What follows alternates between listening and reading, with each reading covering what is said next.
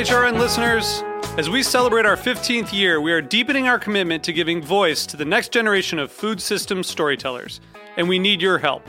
Our internship and fellowship programs help activate new possibilities for underrepresented and underestimated young people through experiential journalism, audio engineering, and production training. Through these unique programs, HRN helps food equity stewards build essential workforce readiness skills that expand their potential and foster economic mobility. Please consider supporting these critical programs. And with a minimum donation, you can be entered to win a dinner for two at an amazing restaurant in one of eight cities and tickets to a concert at a great venue in one of those cities. We have incredible partners across the country who have donated, as they also share our passion for helping to educate the next generation of food systems storytellers. Check out heritageradionetwork.org slash 15 to donate and enter to win today. That's heritageradionetwork.org slash 15 to donate and enter to win today. And make sure you donate before March 31st. Thank you. This episode is brought to you by Southern Farm and Garden, a beautiful handcrafted agricultural journal. Subscribe today at southernfarmandgarden.com. You're listening to Heritage Radio Network. We're a member supported food radio network broadcasting over 35 weekly shows live from Bushwick, Brooklyn. Join our hosts as they lead you through the world of craft brewing, behind the scenes of the restaurant industry, inside the battle over school food, and beyond. Find us at heritageradionetwork.org.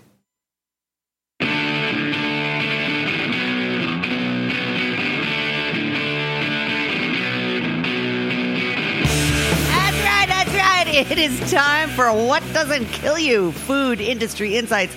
I am absolutely bubbling over with energy because I just spent almost a week out of New York City and deep in the country getting those microbial, uh, you know, endorphin boosters from the soil or whatever it is.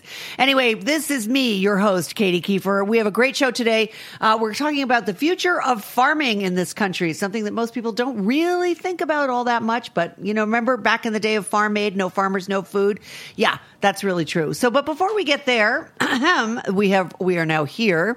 And here is joy and sorrows. And really, this is, I mean, this is turning into not really joys and sorrows so much. It's just kind of stuff that catches my attention during the week. And then I put it down or I save the link. But um, the first one I wanted to talk about, um, partly because I got to do a radio show with Marion Nestle last weekend, um, uh, Michael Olson's show, The Food Chain, out in California. And uh, she and I were co guests, which was a real thrill for me, I must say. I was deeply gratified. Um, and of course, Marion is wonderful as always. And she was being asked about her book, Soda Politics, which I interviewed her for about a year or so ago when it came out. Um, anyway, I wanted to, because of that, I was thinking about Marion and I was, I, I was caught, my eye was caught by this article in the Wall Street Journal, which reported that bottled water now rules over soda between safety concerns over tap water and the public health implications of drinking sugary drinks, Adam's Ale has prevailed. Don't you like that? Isn't that cute? Um, and that is a development that the American Beverage Association could not possibly have anticipated. Not even, I mean, even a decade ago, probably even five years ago, they wouldn't have seen that to be uh, the prevailing trend. But there it is. And if you want to learn more about why we are winning the war against soda. Read Marion's book, uh, Soda Politics. It's really excellent, and uh, the tagline in it is, uh, "Nah, but but we are winning." And she's right. We are winning. So um, that was there's a joy. Okay, there's a joy for you. Now, the second thing I wanted to talk about is something I have um, brought up on this show quite often over the years, like really over many years now, because this is my eighth year of broadcasting on the Heritage Radio Network, um, and that is the end of the GIPSA rule. Now. GIPSA, I talk about periodically. It's kind of a murky situation. Um, but it's actually GIPSA stands for Grain Inspection Packers and Stockyards Act, um, which was uh, signed into law decades ago, but was, kind of um, revamped and reformed, uh, and uh, a newer version of which uh, was approved by the Obama administration last year, with the idea of helping to level the playing field for smaller livestock farmers who are literally strangled by the iron grip of gigantic meatpacking corporations uh, who control the pricing for livestock. The rule, uh, which Obama approved, would have made it easier for livestock producers to sue the large meat processing companies that they contract with over their abusive practices, like beating them down on price for their animals. Um, well, uh, Mr. Trump's USDA has put the rule on ice for a minimum of six months and may very well kill it once the you know the fuss dies down. Um, and it's to be remembered that the people who hate this rule are the people who donate the most to the members of Congress. So the rule has been challenged by the likes of the National Pork Producers Council, uh, the uh, National Cattlemen's Beef Association, the National Chicken Council, and other uh, large trade organizations that represent the interests of people like uh, Tyson, Cargill et al. Um, so if you want to know why this rule is so important, uh, you might want to go back and take a listen to a recent show that I did with Christopher Leonard on the price fixing lawsuits that have been waged against big chicken processors by a variety of different groups. Um, and that is why the rule is important. So um, take a listen to that show if you haven't listened to it before, because um, Chris, of course, is a wonderful journalist who has um, is my guru uh, in a way because of his incredible book, The Meat Racket, uh, which uh, blew open open the practices of the poultry industry and um, the very abusive nature of those practices. Um, so definitely take a listen to that or just read up on it. But it has a big implication for the smaller livestock farmers who really are struggling um, to find outlets for their product that aren't just farmers markets. Okay, and lastly, a year ago uh, on March, uh, in March, I should say, 71 investment firms wrote to 10 major food companies warning them that they must take meaningful action to curb or eliminate the routine use of antibiotics in the food chain. And since then, most of them are, in fact, actively working to make that happen. And that includes uh, produ- producers as well. I, uh, Tyson has made great efforts. Perdue has really gone way, way beyond anybody else in removing antibiotics from their food chain. But the companies in question are largely fast food companies or restaurant chains. Um, they include McDonald's, the Darden restaurants, Brinker International, Domino's Pizza, JD Wetherspoon. Some of these are European. Mitchell's and Butler's, Restaurant Brand International, the restaurant group, Wendy's, and Yum exclamation point, which is the owner of KFC, Taco Bell et al. What was interesting, what caught my eye about it, this is that all of these other chains, uh, you know, responded to the investment companies saying, yes, they are doing this. Yes, they understand the implications of not doing it. And yes, they can issue reports on the progress that they're making. But Yum, exclamation point, did not respond to the request for information about their efforts, which leads one to believe that they really aren't making any. And it should be noted that Yum, exclamation point, is expanding enormously in Asia, where excess use of antibiotics is literally a national emergency. And it is one where finally the government is stepping in in China and trying to regulate the use of antibiotics because at this point we have reached the end of the road. It was in China that the first uh, antibiotic resistant microbes to the final drug in our arsenal, colistin, uh, was discovered first, and that has been replicated uh, in other countries. But uh, certainly the Chinese literally use billions of pounds of antibiotics every year in their livestock industry, which is all um, completely modeled on the American. And you can learn more about that, my friends, when you purchase my book, which is available now on Amazon. It's called What's the Matter with Meat? And I have a big long chapter about China. Thank you very much. Thank you. Thank you. I'm, I'm, you know, uh, what is that? You know, when you blow on your knuckles and then rub your chest. I forget what that expression the expression is for that, but um, that's what I'm doing. So now we will take a short break, and we will be right back with Lindsay Lusher Shute. I hope I said that correctly. Uh, she is the executive director and co-founder of the National Young Farmers Coalition. We're going to be talking about the future of food in the United States. So stay tuned, and we'll be right back.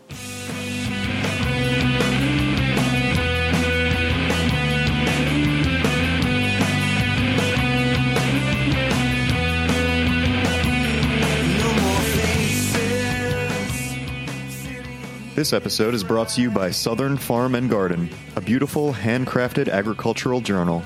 Each issue features stories about food history, seasonal recipes, artisanal products, and the amazing people who bring it to your table. Packed with stunning photography, the content is fresh and educational. Southern Farm and Garden takes you behind the scenes to meet farmers, gardeners, wineries, chefs, and artists who are passionate about creating healthy, unique, and sustainable food and products that you can enjoy all year. Are you interested in eating healthier and learning more about where your food comes from and living a more connected life? Subscribe today to southernfarmandgarden.com. Foodtank.com named Southern Farm and Garden one of the top 20 magazines for people who eat, cook, and grow, praising it for connecting readers with the food, the farms, and the stories behind our food system. Subscribe today or find a retailer near you at southernfarmandgarden.com. Hey, like what you hear? Heritage Radio Network has plenty more. With fresh programming every week, we've got something for everyone. Trying to start your own food business? Concerned about where your food comes from? Looking for the best wine or beer to bring to a party? Find our shows on iTunes or Stitcher, or head to heritageradionetwork.org to listen live and subscribe to our newsletter. This is What Doesn't Kill You Food Industry Insights. I am your host, Katy Keiffer, and we're going to be talking about the National Young Farmers Coalition with their executive director and co founder, Lindsay Lusher Welcome to the show, Lindsay. Thanks so much for joining me today. Thanks for having me, Katie. You're welcome. Let me, I'm just going to read your your bio, which I forgot to do. I normally do that before I bring you on, but you'll have to bear with me while I extol your virtues to my public. Um, right. With uh, Lindsay, you have a background in organizing. Of course, I can't see this in organizing and state policy. Lindsay co-founded uh, National Young Farmers Coalition as a platform for young progressive farmers to have a meaningful influence on the structural obstacles in the way of their success. Lindsay is a respected speaker and an expert on the structural issues facing family farms. In 2014, she was named a champion of change by the White House. She and her husband own and operate Hearty Roots Farm in the Hudson Valley. Welcome to the show. Thank you so much. Okay. Thanks. Nice CV there. You didn't make me feel too too bad about myself. Normally when after I introduce somebody, I then feel like, but you know, you you you have a manageable CV. I'm totally impressed with you um, because I suspect you're way way younger than I am, and already running a farm and a national coalition for young farmers. So. Tell us about the National Young Farmers Coalition. Like, what is this? What are you doing? And why did you start it?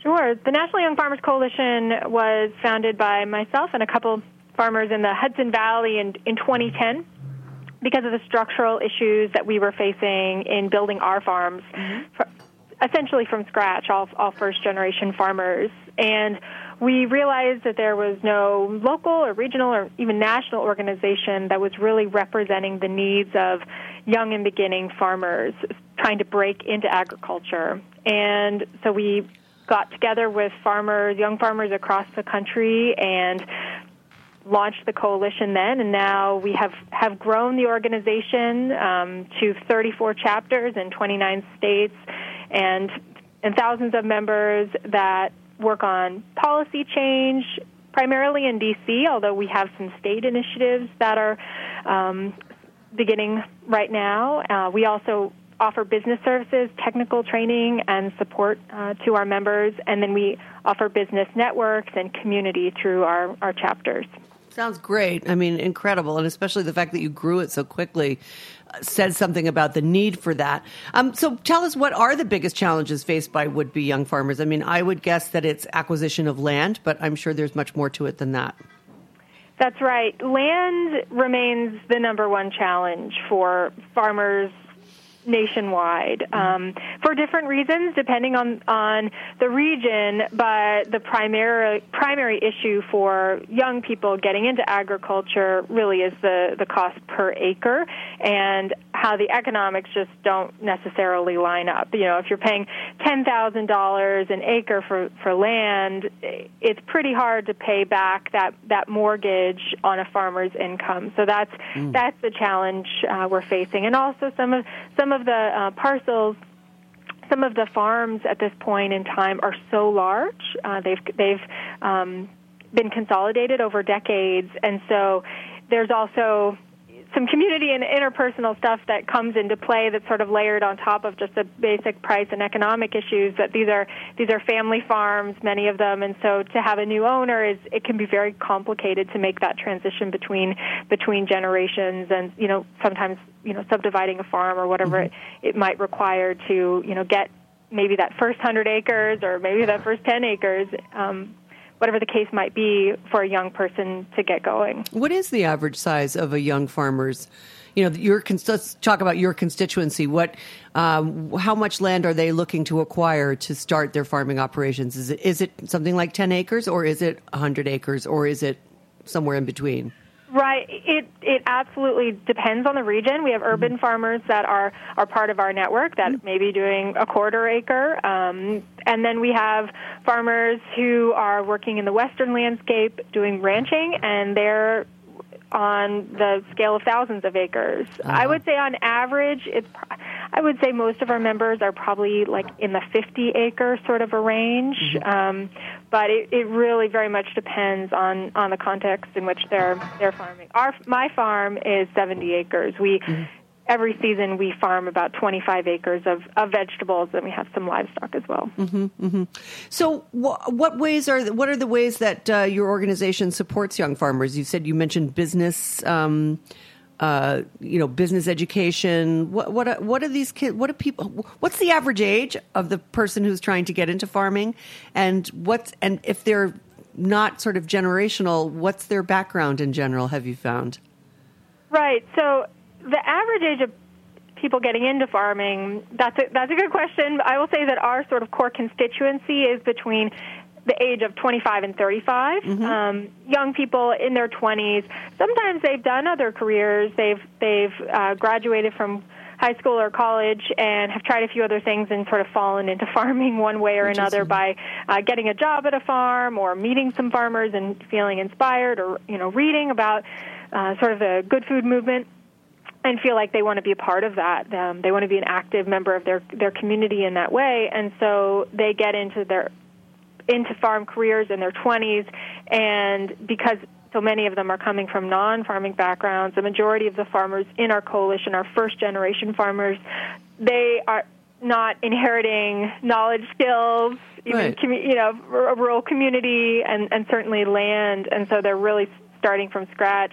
Multi generational farmers they face uh, different a different set of challenges that can, frankly, be as equally or more difficult. Mm. Um, but the the folks that seem to um, gravitate toward toward our coalition at this point, many of them are are completely new to agriculture, and so are starting from square one. The coalition, uh, the, the I would say the the way that most people come into our coalition and, and experience what we do at first is generally through our chapter network. We have uh, events on the ground organized by farmers, a lot of farmer to farmer education, farm tours, potlucks, that that type of thing. Uh-huh. Um, and so those are happening in our in our 34 chapters around around the country. And those chapters essentially form our grassroots network that feeds into our policy work, uh, primarily in DC at this point. So we take the needs that we're hearing on the ground from from young and beginning farmers, and those flow up into a policy platform. Um, and right now we're in farm bill season, so right. one of the big services that we're offering for our farmers is essentially working with them in partnership to elevate their voices to get their needs heard by this Congress and hopefully the next Secretary of Agriculture and and the administration. So right now, for instance, in the, in the budget process, we're fighting very hard for programs that they have come to depend on, whether that's loans or conservation programs. Those are the types of needs that we're able to bring directly to USDA and and um, and Congress. Mm-hmm. Mm-hmm. One of the um, initial sort of wins that we made in you know through this theory of change through you know working with our grassroots network and and on up um, to USDA was early on in the coalition, we convinced the USDA to start a micro lending program for all farmers. And previously, the USDA, the Farm Service Agency, was very good at giving large loans to farmers. And we said, not everybody needs $100,000 or more. Some people just need $10,000. And so right. they actually initiated a new loan program, a micro lending program that's now served over 20,000 farmers all across the country. So it's those kinds of things, looking at existing USDA programs and seeing how they can sort of be tailored or remade for the beginning farmer Uh-huh. And also defending some of those programs um, when they go through Congress, and some of them are, you know, proposed for cuts and, and that type of thing. And then lastly, we give um, support on the ground through business services. Right now, we're doing uh, credit education with farmers. Mm-hmm. We have a cooperative agreement with the Farm Service Agency, so we teach all about federal uh, lending programs. And we also are uh, teaching food safety classes with the mm. National Farmers Union. Uh, right now, we're focused in the southeastern region and are giving classes to small scale vegetable growers on how they can work up to or immediately comply um, with the Food Safety Modernization Act. Uh huh, right, right. Um, so, obviously, regional differences are going to dictate what people are growing, but what are you seeing as trends in what kinds of areas uh, young farmers are pursuing? Like, are you seeing a lot of uh, organic growers, or are you seeing uh, people who focus on heirloom uh, varieties of vegetables and fruits, or uh, heritage breeds of livestock? I mean, or are they mixed use farms, for example, or are they pursuing one type of farm? I mean, you said you yourself have 25 acres of, of vegetables, and then you have some livestock, so you're a mixed use farm, I guess, right? Um, what's the most prevalent trend that you see? That's a great question. Yeah, we're we're in the process of doing a survey of, uh-huh. and we'll be releasing the results um, in a couple of months here, and that will give us a, a really clear picture of what our farmers are growing and where and, uh, and at what scale. But I'll say, generally speaking, and, and from what we know of our coalition, the majority of those farmers are uh, using sustainable organic practices. Mm-hmm. Not as many. Not as many of them are. Um, certified organic as the number that use organic practices, but um, have not you know received certification yet, and that's for an, a number of number of reasons, mm-hmm. including they might be on land that is not um, cannot be certified organic yet because it's sort of in that transition phase. Right. So we have a majority of our farmers are doing certified organic or somewhere in between. Um, and many of them are running diversified, highly diversified mm-hmm. operations. So they're doing vegetables and, and livestock together. Mm-hmm. I would say most of our farmers also are doing direct market. So they're selling direct to consumer. They're doing farmers markets. They're doing CSAs. Some of them are getting more into the wholesale business mm-hmm. um, mm-hmm. as they achieve a little bit of scale uh, and they're a little bit further on into, into their careers. But most of them, most of the, the young farmers in our network in particular are using those direct market channels because it's the easiest way for them to scale from, you know, maybe that acre, quarter acre, mm-hmm. you know, um, up because you have a, a CSA community network behind you and you're getting through CSA or farmers market, you're getting the the highest margin um, on on your products. Right, that's what I was thinking. It's like you don't have a middleman, so you're not getting beat down on price for your livestock. Right. You're yeah. not. Mm-hmm. Yeah, makes a lot of sense. And and are are farmers markets and CSAs growing commensurately to support uh, the number of new? How many new farmers are coming into your um, coalition every year? Do you think? That's. I'm not sure that I have a perfect answer for that, but I would say. Uh, uh, at least hundreds of uh-huh. new farmers are, right. are, are coming in. Um, our whole network now is over a hundred thousand uh, young people around the country that that are you know part of our part of our um, supporter network. So we are seeing a, you know a growing number of young people um, coming into agriculture. In fact. Uh, up to 2007 from uh, I think it's 1910 to 2007 the number of young people in agriculture has steadily decreased. Yes. And it was only in between 2007 and 2012 was there a small uptick in the number uh-huh. nationally in the number of owner operators that are young under 35 and so it, it's a slightly measurable trend. I mean, there was only, I think, 1,200 during that period of time, 1,200 new operators, and unfortunately, at the same same time between those two years, 2007 and 2012, nationally we we lost 90 over 90,000 operators overall. But there was an increase, a slight increase in the number of young people in agriculture, which is which is a good thing. Oh yeah. And it's certainly not enough, but um, things things are hopefully slowly, slowly turning around um, right. in terms of how young people are perceiving perceiving the career of agriculture. In terms of, you know, is CSA and farmers market are those growing along with the numbers of new farmers, we'll say. And I would say, in, definitely, we have experienced a, a, continuous trend of growth on our farm. We sell to New York City and the Hudson Valley region. We have continued to grow uh, our our market share uh, within CSA. We've continued to grow the numbers of of people, um, consumers. Um, local folks buying mm-hmm. our our products through CSA at those locations.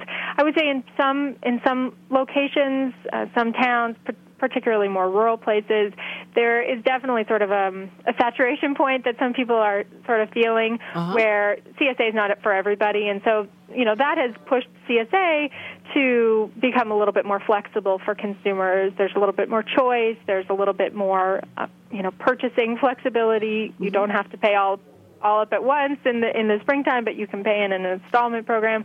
So I think CSA has has changed a little bit, and consumers I think have um, stuck with it, and I think overall there's probably been growth, uh, but it, but it's not necessarily going to be the thing that's going to scale. Farmers markets, um, I would say it's it's kind of the same thing. Mm-hmm.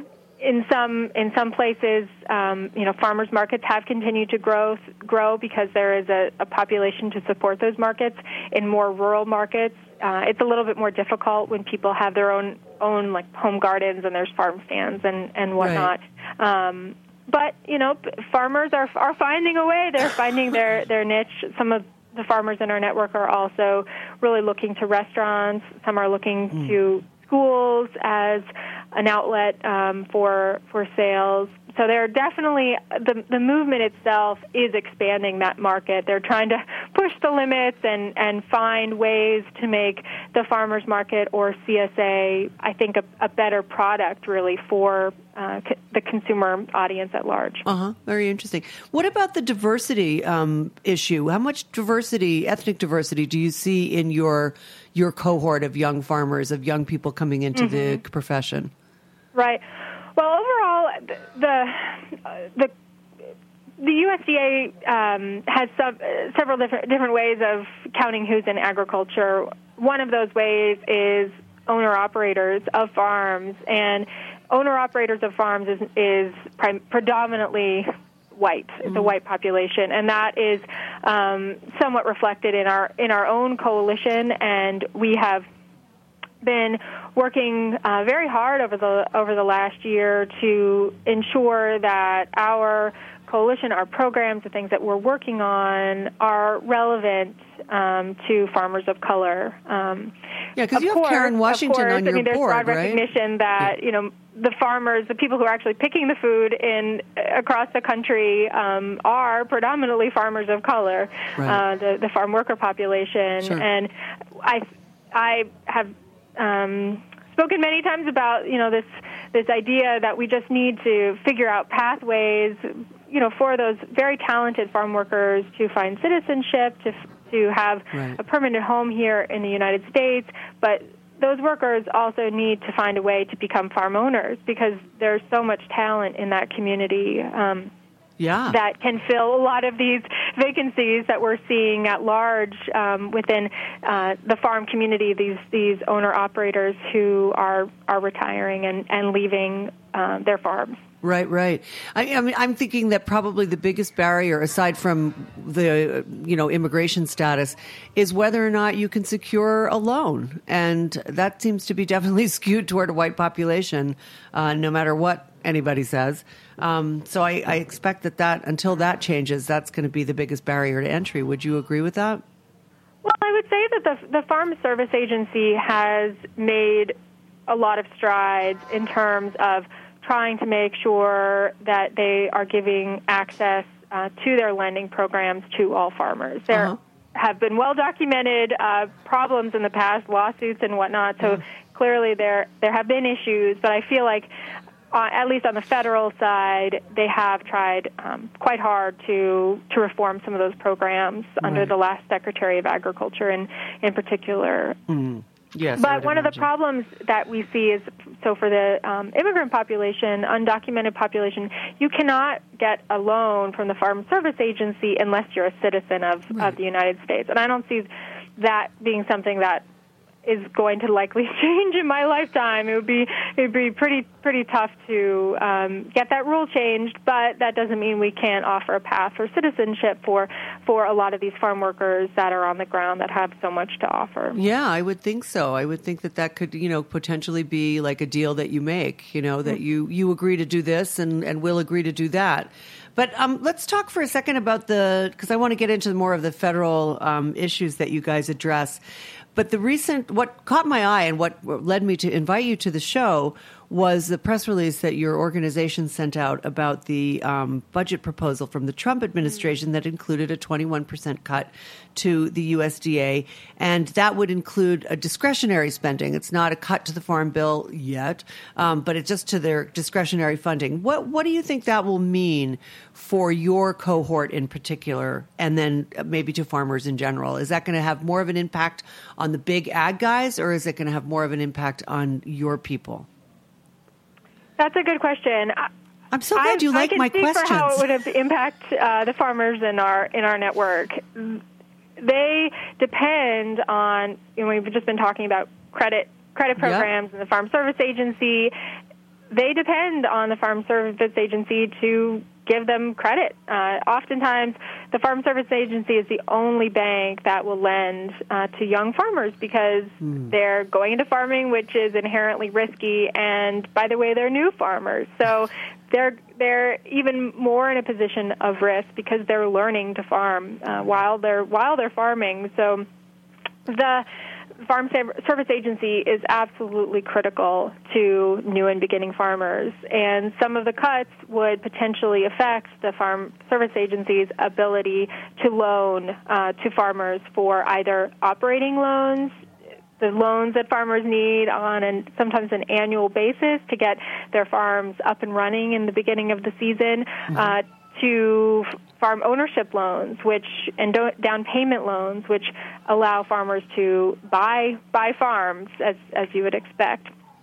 It also could affect uh, guarantees that the Farm Service Agency gives to other banks that enables other banks uh, like Farm Credit to le- lend to farmers. So they share some of that risk, the Farm Service Agency with with banks. So it would have a very devastating effect for farmers yeah. seeking credit, which is most farmers, right?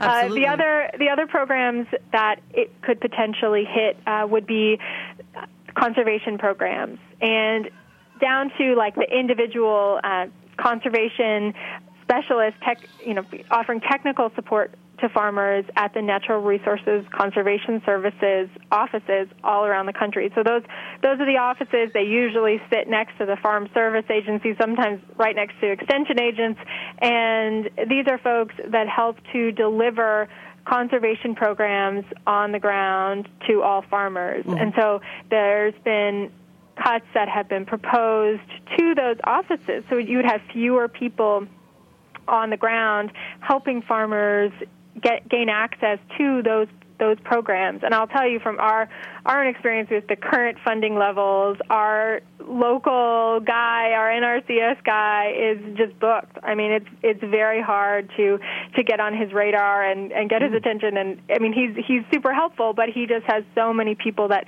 he so many farms that he is supposed to be supporting, and mm. even at existing levels, I mean, they're they're really stretched thin to to help all of the farmers in in their region.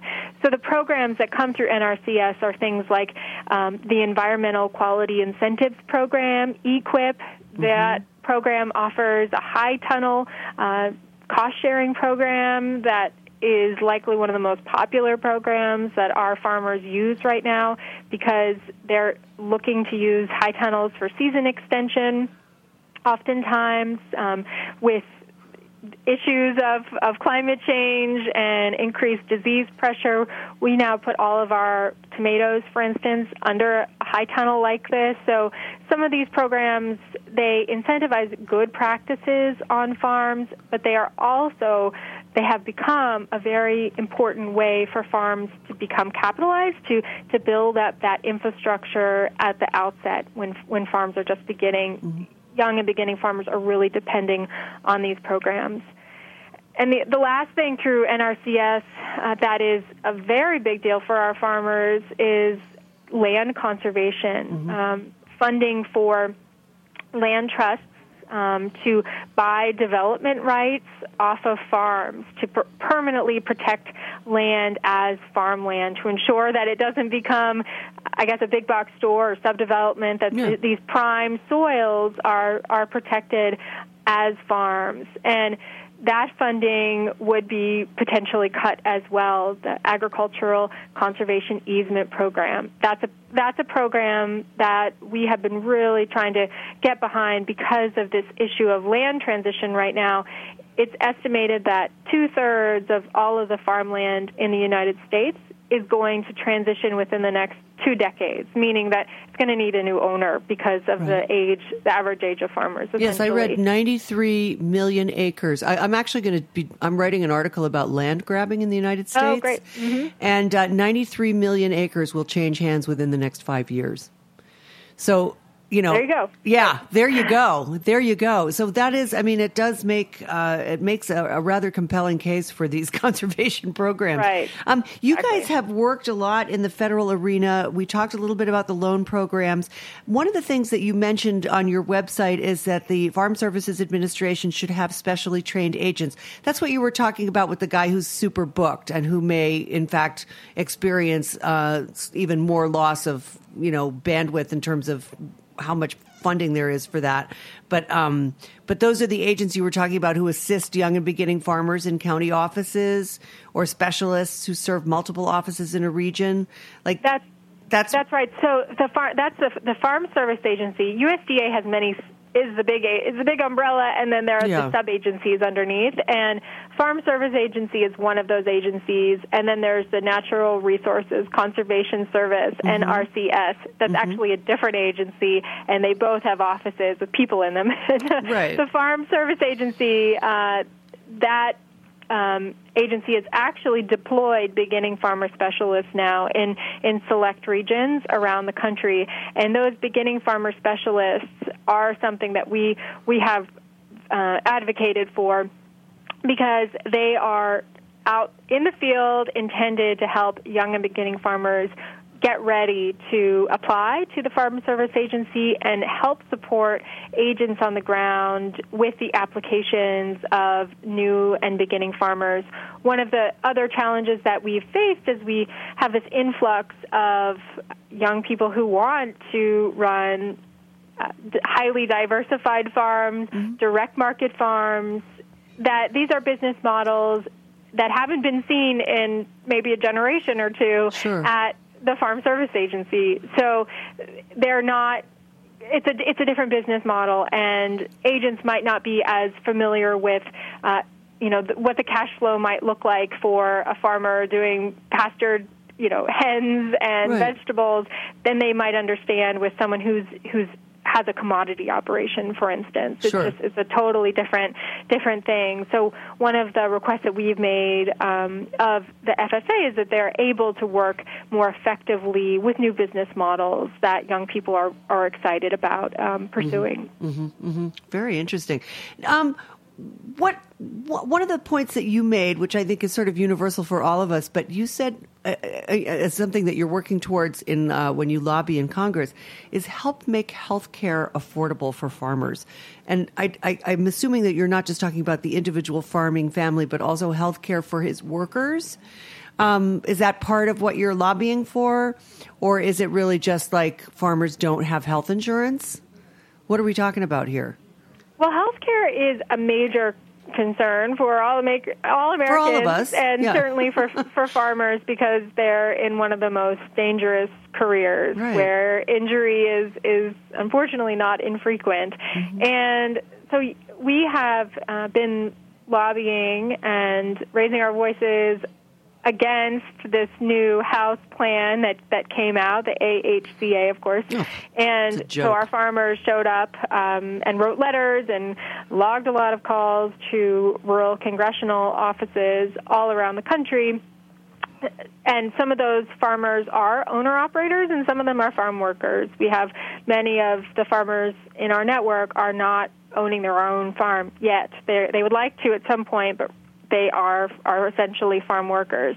But oh. absolutely, I mean, this the availability of of health care it it certainly is important for the owner operator and his or her family, but it's of course important for for workers as well to have that type of protection. It, it's labor yeah. is, a, is a huge issue for farmers yeah. to find people who are willing and able to come and work at a farm. And so if those folks can't afford to receive health care, that, that makes it even that much harder for a farmer to, to try to attract that talent uh, to the farm if, if the workers feel like they, they're not going to be able, you know, to go to the, to the hospital or the doctor if, if they get um, sick or injured. If they get injured. I was going to ask you, like, is it typical, for example, I mean, I've, I've, um, talked a lot with Michael Hurwitz, you know, the Grow NYC guy runs a lot of the farming programs at the at the Green Market in New York. And um, he made the case about how even just fighting for fifteen, you know, the fifteen dollar minimum wage, the you know, trying to tell the story from that farmer's point of view of like, I'm not making enough money selling my stuff for me to even consider paying these people, even if I love them and have the same workers come back every year, and you know, we're family, blah blah blah. But do I have the money to do that? I I, I had never heard that uh, farmers for you know a hypothetical farmer like that would even be able to offer health care to especially to seasonal workers. Is that something that you're hoping will you'll be able to uh, encourage in future? Or is it just something that you know it's again it's like it's your year-round operators who work with you your, your year-round workers um, not so much your migrant people who come in or your or your part-time people who come in. How, how would that work well, I think that, that for instance, right now the Affordable Care Act, the ACA, mm-hmm. how it's it's playing out in New York State, for example, is there there are some problems there for small business owners uh, whose mm-hmm. premiums have increased tremendously. But for the individual on the exchange looking for coverage, and particularly someone who is of a low income, um, maybe a beginning farm worker, they're actually really good options for those farmers oh, yeah. to, to be able to purchase their own insurance through the exchange. And so that's what we've seen, and that's why this program has been become so popular among our farmers, is because they have actually been able to access uh, affordable health care. Right. However, you know, in New York State, it's working well because you have the Medicaid expansion, and the and the state has uh, been very proactive and, and involved, but we have farmers, for instance, in Georgia that where there is not the Medicaid expansion, mm-hmm. and they don't have health care coverage at all at this point. They right. they they just don't have an affordable option available to them on the exchange, so they're paying literally out of pocket for hospital hospital oh, visits. Oh so, you know, there. I I would say that the the best case scenario is something like the Affordable Care Act, where individual farmers, farm workers are not tied into the farm, right, to receive their health care, but they're able to have a, essentially a public option where they can uh, sign up for their own their own health care independently. Mm-hmm. and receive it at an at an affordable rate. Right, right. It just it just doesn't make sense for a, an individual farm, in in my estimation, to get. Yeah. We have done this in the past, um, but. It, it doesn't really make sense necessarily for a farm to to offer health care. I would say if the better alter. I mean, of course, the farm workers and the farmer need health insurance. So if that's how it has to happen, that's fine. But a better option is for those farmers to be able to buy it from an exchange or something similar where they can get it on their own, but it's it's still affordable. Yeah, I agree. I mean, it would be an interesting uh, study to see if the USDA could somehow uh, make some sort of a federal program available for farmers and farm workers or something like that. I don't, of course, anticipate anything like that ever happening um, in this country since. we can't even get health insurance for our basic population. But, you know, it would be an interesting exercise to see if that could be somehow written into the farm bill at some point. Because, I mean, ultimately, you know, because we don't have a lot more time here, Lindsay, and I, I just want to sort of make the case for your organization and what you guys are doing is that our the average age of the farmer in the United States has gone down a little bit. It was, um, you know, ten years ago, I think it was more like sixty-five. Now it's more like fifty-five. But the reality is, is that without more young people going into the profession, uh, we will face some very serious food insecurity in the future. Um, and I, maybe you'd like to address that actually. Like, what what do you think would be the best way to encourage more people to come into the farming community? How could the government help uh, help? Uh, people i mean again uh, not with this impossible administration but like what would you like to see for example in the farm bill that might help younger farmers you know come along besides cutting the 21% that they're proposing right now like what would be your ideal program that that's a great question. I, I think the best we can do is to ensure that the young people who have already expressed interest and are already trying to farm out in the field right right now is that we help them become career farmers. That we help them get over the many obstacles that they're facing right now and ensure that they become uh, you know they're they're running economically viable businesses and that they can stay in the career mm-hmm. and that they can have families and they can meet their life goals and that farming um, is actually a viable career. And I think if we can do that, uh, if we can provide that, make that career path a real one, um, a reasonable one, that more young people will pursue it because they'll see their peers and other young people making a good a good life for themselves in in farming. Yeah. So in the next Farm Bill, we are looking for programs that will continue to support this next generation of farmers. And in particular, we are looking for, for programs that are going to deal with this issue of land access and transitioning land from this existing generation of family farmers uh, to the next generation of family farmers to make sure that it's conserved and that it's available for for young people coming into agriculture. Mm-hmm, mm-hmm. I'm wondering, um, speaking about sort of the, the switch from generation to a new generation, how much um, how much are older farmers, or how are you able to work with older farmers as mentors for younger farmers? I'm wondering how much uh, that comes into play in your organization, or is that just, um, you know, just not happening? Well, we do have we have the chapters on the ground, and they have events and farm tours and whatnot. And some of those farm tours are hosted by more established, experienced farmers mm-hmm. as a means of teaching the next generation of of farmers about their successful operations. And we have actually farmers who are more experienced who are looking for the next generation. Maybe their kids don't want to farm who come to our mixers as well and say i'm looking for a farmer. I have land that type of thing. And we also encourage our farmers on the ground in as a as a strategy for success is to become um, friends and and um, you know partners with with the folks who are already in their communities, the experienced farmers that have been there for generations, and to learn from them. Um, to be their their apprentices. We have farmers in our community. We are certified organic. We have conventional farmers, uh, farmers doing all types of different operations in our local community, and we have learned so much from them because most of what we're doing is is the same, right? It's, yeah. the same.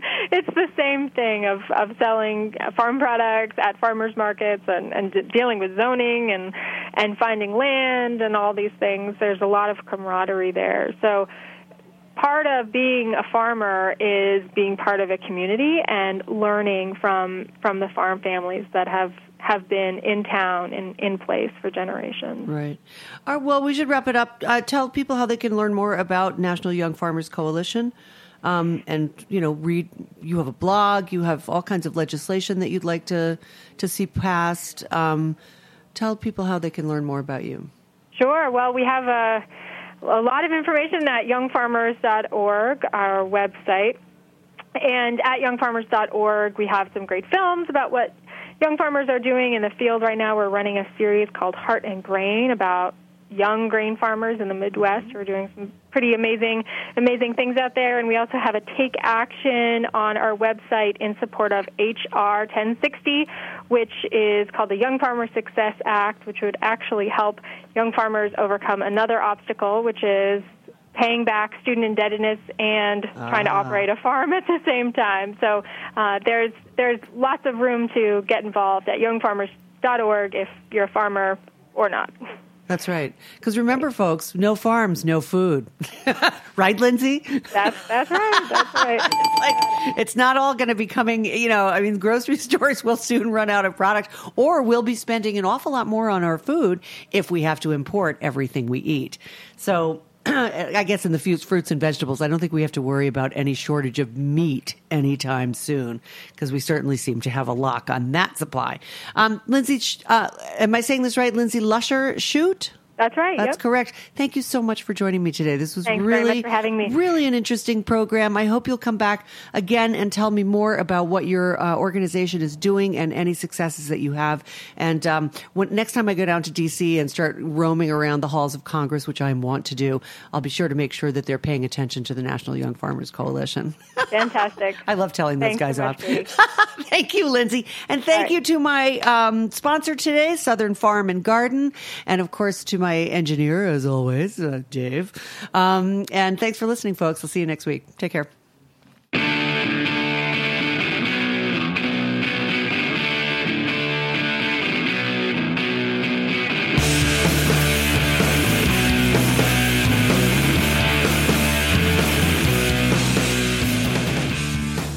Thanks for listening to Heritage Radio Network, food radio supported by you. For our freshest content and to hear about exclusive events, subscribe to our newsletter. Enter your email at the bottom of our website, heritageradionetwork.org. Connect with us on Facebook, Instagram, and Twitter at heritage underscore radio. Heritage Radio Network is a nonprofit organization driving conversations to make the world a better, fairer, more delicious place. And we couldn't do it without support from listeners like you. Want to be a part of the food world's most innovative community?